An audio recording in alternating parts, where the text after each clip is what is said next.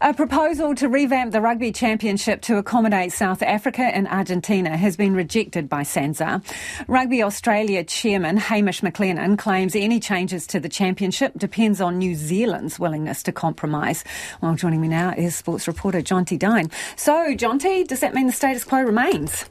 Cool. Yeah, yeah, that's right. There'll, there'll be no significant changes to the format um, for the next few years at least. Now, it was, as, as you mentioned, South Africa and Argentina really pushing for this change. It was to give their players in Europe uh, more more of an opportunity to have a sufficient rest, and um, uh, this, this of course would have affected New Zealand's Super Rugby and NPC seasons.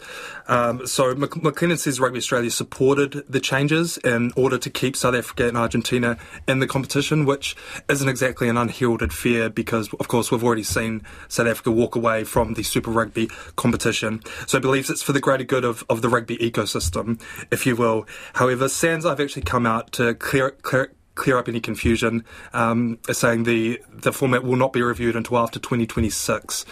Uh, now, Mark Robinson, New Zealand Rugby CEO, he's come out and said New Zealand are open to changes, w- whether that be an expansion, uh, including sides like Japan and Fiji, and those talks are already underway.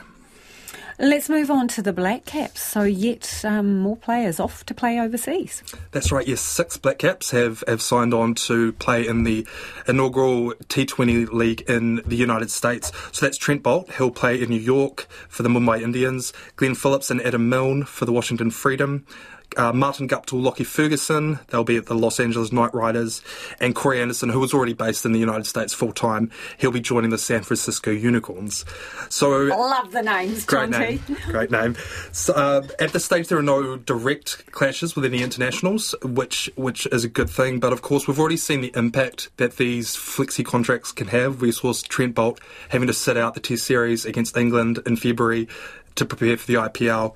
And now former Black Caps coaches Mike Hesson and Craig McMillan, they've both been pretty scathing of these these flexi contracts.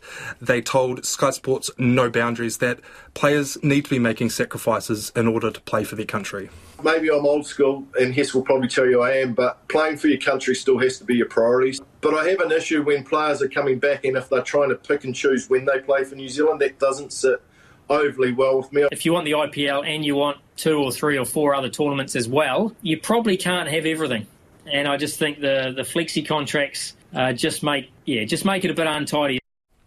So as you heard, the, the criticism sort of aimed at players wanting to play in multiple leagues around the world without it affecting their eligibility to play for New Zealand both Hesson and McMillan agree that the IPL does offer enough of a you know financial boost for these players, uh, and it, and it's a, it's a big window of, of the season that they're over in India playing, um, and and to, to want to do that and also play in, for example, the Australian League, the Pakistan Caribbean League, they both agree that's just going to really muddy the waters, and also it's going to be quite disheartening for those players who stay in New Zealand and play here all year round.